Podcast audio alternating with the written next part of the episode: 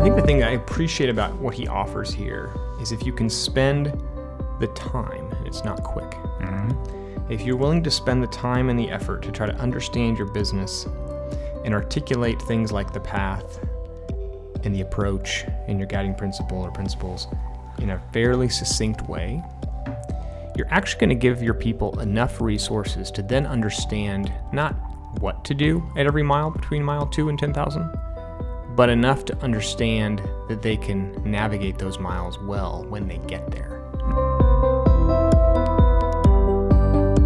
Hey, good day and welcome to the Consultant and the Coach podcast. I'm here with my good buddy Josh. As always, how are you, man? Doing great. Another day. At it Another again. another day. All the war they want. Business application. Uh, we did the book, book review last week, That's right. which was just a very quick overview of the book by Jeff Engle, who's from Conquest Cyber, and he, and he th- the book is about. um you know, how do you defend against cyber risk, but also how does that apply even to other businesses? I'm sure he would not say this book just applies to companies that want to um, defend against cyber. But we're going to get into the business business applications of, of his book. Um, what scripture did he came up with? You know- business application of uh, what Mr. Engle is Right. One of the things that he talks a lot about in the book that we didn't get into much last week, but we will get into a little more today around the importance of choosing your team, what he calls the plank holders. And I think we're going to talk more about the mission as a concept, chapter seven. But plank holders is definitely important. And there was a certain person who we like to talk about a lot um, in our lives. His name is Jesus. And Jesus has a thing or two to teach us about team selection, I thought might be useful from Matthew chapter 4 yeah where he says, As he was walking along the Sea of Galilee, he saw two brothers, Simon, who was called Peter, and his brother Andrew. They were casting a net into the sea, since they were fishermen. Follow me, he told them, and I will make you fish for people. Immediately they left their nets and followed him. Going on from there, he saw two other brothers, James, the son of Zebedee, and his brother John. They were in a boat, and Zebedee, their father, mending their nets, and he called them. Immediately they left the boat, their father, and followed him. And what I thought was interesting about that was, you know, you think about the um, disciples that Jesus had, and they seemingly weren't very impressive, no right? Just that's I wouldn't have picked normal them first fishermen, go around right? But the importance about, as we talk in his book about mission as concept, the importance really bigger than obviously any business mission was the mission that Jesus was about was about really um, life change for people through you know through him, right? And something he must have known about the selection of those people because he didn't just pick anybody because the results were the fact that he picked people who by the end they so understood and believed in his mission they all died for it They right? truly did. which is what you want right we talk about mission as a concept and i don't want to over-index the value of that but but you know as we apply it it's about you know finding people who are so in tune and understanding what it is you want to achieve and so willing to go all the way with you you know the leader that they are driving that. And the result was, you know, explosive growth of the church, right? That could never have happened. I mean, Jesus himself really didn't see that growth at all in terms of his, you know, time on earth. Um, and, you know, obviously it was well after the Holy Spirit had come, and there's all the things that happened at Pentecost and, and all of that. So I don't want to, it's not completely one for one, but I thought it was a very helpful sort of construct to remember that, you know, while picking your team is important, you know, if you're looking for the ultimate example, Jesus was quite good at choosing a team. and well and, and very intentional. So Yes, it's not just a inten- it wasn't an concept and you know it was so a little context of this you know i'm, I'm chatting with josh. We both uh, read the book and he was so fired up over this chapter alone Mm-hmm. i- in an amazing way. So f- what mr Ingalls writes in terms of mission as a concept. Mm-hmm. How does that apply to business as you're working and consulting? Why is that so vitally important that we understand? Yeah, and I would say that so I would think there's lots of things here that I would apply to certain contexts. Right? He talked a lot about cyber uh, industry, right? And there's a lot of things that kind of apply to that, or military. There were things that you talked about this plank holders and team selection, but I've worked with a lot of startups, and that's kind of something you really focus on either in a startup or maybe if you're a new senior executive, right? And you're building a team. But this chapter seven to me was the nugget because this is the most applicable, the most helpful, the most clearly summarized view of a key business concept that you could take to any company and do something significant with it. Right. This idea, this the way he framed the mission as a concept idea. I mean, it certainly is a space we're going to get into talking to Jeff about when he's able to join because. Um, the uh, I mean, I've got a lot of questions about, about in terms of where he came up with it, but it's really fascinating. So we'll talk about it and talk about how to apply it to different businesses. But So one of the things that sticks to me about you know mission as a concept is you will know when it's when the mission is clear and mm-hmm. not just as a concept. It's very very clear. And I had a really cool unfortunate thing happened at my work today, and I didn't I didn't see it happen, but it it came through the channels all the way up to me, where someone said. Did you hear that this team member confronted this team member because they were not fully on mission? Hmm. And I was like, really? That's amazing. And so what we had hmm. going on at our company mm-hmm. was someone wasn't fulfilling their side of the bargain. And we're not even talking a senior team leader or a team lead or executive. We're talking two people two frontline people. two frontline people and mm-hmm. one saw that this person was not f- fulfilling their end of the bargain they went and said hey no you need to bring it Yeah. and you know so in terms of mission you know when when the front line are all unified Right. that is a very very good thing Well, not just unified, but what I just heard you say was holding each other accountable. Mm-hmm. and that's it- it's one thing to say i'm unified but what does that look like mm-hmm. Mm-hmm. Yeah, I mean, I think it's um, it's also, I mean, not to go off too much of a tangent, kind of get ahead of ourselves for life application. It sounds a lot like you know how we feel as parents when someone else catches our kids doing the right thing, absolutely right? When someone comes to you and says, "Oh, I saw your son or daughter doing da da da da da," right? And, and it's a good thing. Mm-hmm. Usually, I hear about the not good things, but you. But the good things are big compliments, right? You're like, oh, okay, they've been mm-hmm. listening for all these years about da da da da da value we've been trying to teach, mm-hmm. right? Whatever that is. so, And- yeah. Uh, one of the things he says in the book is, you know, in terms of his style, he says what he is. Oh, actually, what I wrote is his style is what he is doing is not typically what he is doing. He likes to develop kind of with a, a special ops mindset. Mm-hmm. And so it's really kind of cool because when he's going into cybersecurity, which I don't know much of, so I, mm-hmm. I would say that's a little bit like the me talking about the military. Mm-hmm. I've heard a lot, I've watched movies. I am not a military person. I appreciate it. But he goes into it with a special ops mindset. How can we how can we look at business the same way? Yeah, no, and I think that he has help several um, talking about framing and symbolism. He has several helpful helpful frames, including this, you know, mission as a concept that you could take and apply. I think to a business around how do you simplify, how do you um, focus on the most important things. We heard that a lot, both in his book. We heard that a lot in Extreme Ownership. Um, and how to basically set people up for success, right? As the leader, and that's your goal is to really get people on board, get them all aligned around the right things, and set them loose, right? Absolutely. Um, and I think that's what this mission. I mean, we should. I mean, we could. Do you want to walk through the mission as a concept? yeah, let's do it. Yeah, why don't you read that? Well, he talks about. I think there's one, two, three, four, five things. There's um, what he calls the pathway or the vehicle. We'll talk about these. The approach or the engine, the guiding principle, uh, or what he calls the GPS, our destination, and then our fuel. Right. And so I think the dest. You know. So going through these. I think the pathway or the, or the vehicle, I think that's basically their standard work, right? Um, you know, the engine, I think that's um, basically the, the kind of differentiation, I think is the way I interpreted that. Um, I thought it was interesting that the guiding principle was one thing, presumably. I don't know what that is that he has in here, but I assume it's like the one thing. That's So most what's the mission that defines each individual business? Uh, yeah. Well, I mean, he had a mission statement, which was different, I think. Um, a guiding principle versus then, a, I guess, a destination, or maybe that's in a mission or objective.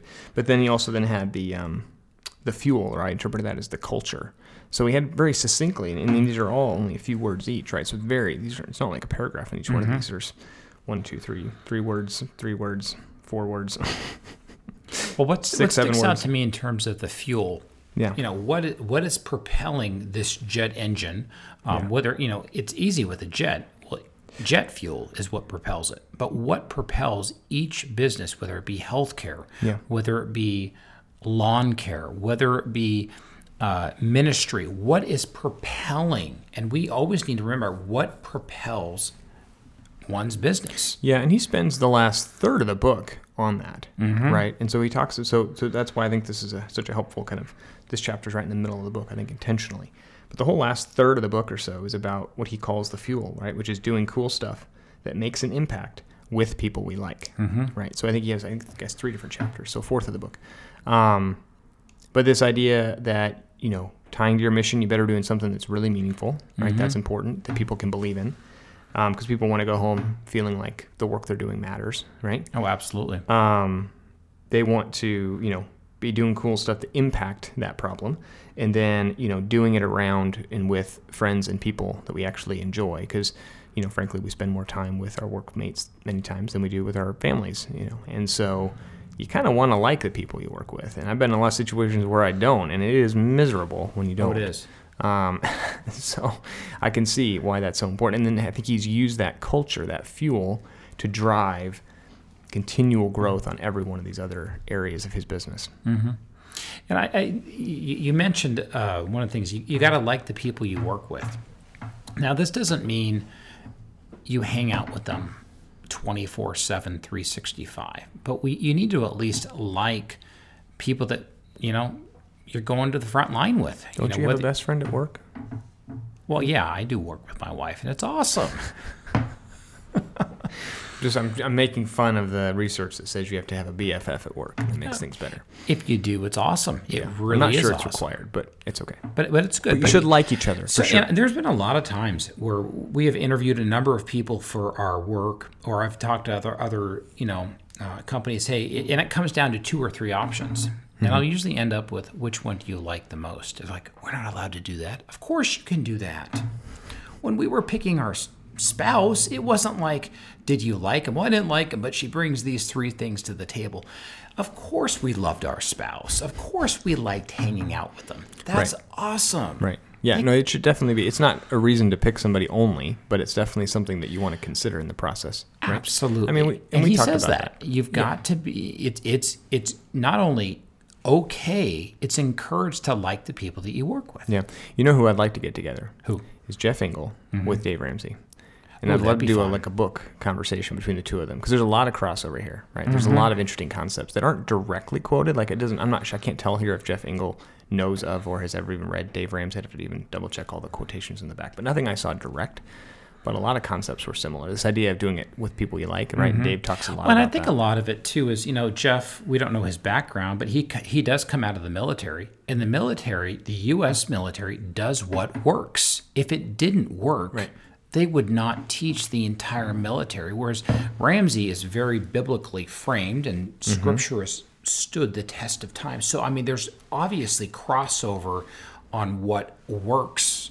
In life, um, so Mm-hmm. Yeah, no, I would it- assume possibly that's very, very similar. It would just it just struck me. What do you think about um, this idea of he talks about his pathway or his vehicle in the approach of the how, how easy is that for you to articulate for your company?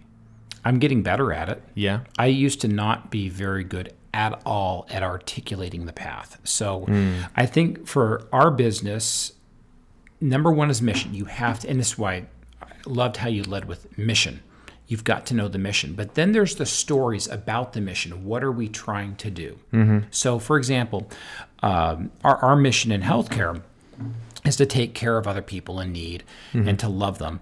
But what I got a text message yesterday from a friend of a friend, and she just said, Hey, Erik, thank you so much for delivering this lift chair to our house, and it has allowed me to do this to stay active and to do several things. So that was a story mm-hmm. I'm able to yeah, take, absolutely. tell that story mm-hmm. to my team to further encourage them. And it's just like what you see Jesus doing, where you have, hey, there are definitely, you know, you have the Ten Commandments, mm-hmm. but it's not, Jesus didn't just say, hey, here are the Ten Commandments. He, and you know, you, they show up all throughout the Sermon of the Mount. Yeah. There's the story that corresponds with that. And I think that's kind of what you see. Yeah, no, I appreciate that. I guess one of the things I was thinking about with that one, I think is similar, but where story to me potentially falls short. And I hear this a lot with clients. I've done a lot of work on uh, transformation efforts, so figuring out how to, especially in healthcare, digital transformation, but even outside healthcare. There's always this recognition that a mission is great. I think to some degree, story is great because it sort of gives you a view of the ten, like ten thousand miles from here, mm-hmm. where we want to be, right? And it's somewhat easy when we know, okay, I want to get to that mountain over there, and I can see the path in front of me for the first mile. But nobody really knows what's going to come between miles two and 10,000, mm-hmm. right? Or whatever it is. And the, um, I think the thing I appreciate about what he offers here is if you can spend the time, and it's not quick. If you're willing to spend the time and the effort to try to understand your business and articulate things like the path and the approach and your guiding principle or principles in a fairly succinct way, you're actually going to give your people enough resources to then understand not what to do at every mile between mile two and 10,000, but enough to understand that they can navigate those miles well when they get there. Mm-hmm. And I think that's what And I would also add along the way, Yeah. because you don't want all your employees to be robots. You want them right. ebbing and flowing. You, you understand the mission. How do you handle how this is a little bit different, how this is a little bit different? Right. You want them to be creative, but not deviate from the mission. Well, and not deviate from the mission. Also, not. I think what he's saying, don't deviate from, you know, the approach we've agreed upon, the the, um, the pathway that we've given you. Right. don't don't run off into the woods. Right. Stay on the path, and navigate around the rock, the log, the animal, right, the wild animal, and understanding and understanding what that is. So I had our company offsite yesterday, and someone was making a suggestion. We're in Washington State, and it's like we need to open a location in Oregon. Hmm. and I was like, immediately, one of my leaders said, "We can't do that because we are a Central Washington company. Oregon is not part of Central Washington for our mission statement." Hmm. But props to them because they immediately understood this is our mission. And a lot of times things are good, but if it's not part of a business's mission, one thing either A, don't do it, or B, you need to change the mission I was going to say, you need to change the mission statement. I mean, we could say we are a Northwest company, Yeah. but we could not say, hey, we strive as a Central Washington company. And a lot of this is understanding the mission. And when people understand the mission, they're way more focused, no matter what the purpose of each individual business is. So here's the question: Mm-hmm. If you know what your mission statement is, but someone has an idea like that that's outside the mission, how do you evaluate? Do you throw out the idea, or do you change the mission? How do you evaluate that? Well, it's, it, it, you have to do either or. Because if we were to be moving to Oregon, Right. we have to change our But mission how do statement. you how do you evaluate that? That's a really, really good question. Because I would wonder, looking at maybe this is a question for Jeff, Mm-hmm. if so, you know you have your four or five, excuse me, categories here. If someone were to propose an idea that met your path, was part of your approach, fit within your guiding principle, still leveraged your fuel or Mm-hmm. your culture, but the only thing that was off was your mission statement, Ooh, that's a good one. should you consider altering your mission statement? I would say if it's a really, really great idea and you're bought into changing your mission. Right. But I would also go so far as to say if it's contrary to the mission and you're still committed to the mission, I would say no, you don't do it. The mission of a company is its guiding principles. What do you created to do? Yeah, I guess it's just a question of um, are there aspects? Because to your point, like it's not probably what's the full mission statement you have as a company? Like Central Washington. Other Uh, providing, providing high quality home medical equipment Yeah. to the community of Central Washington.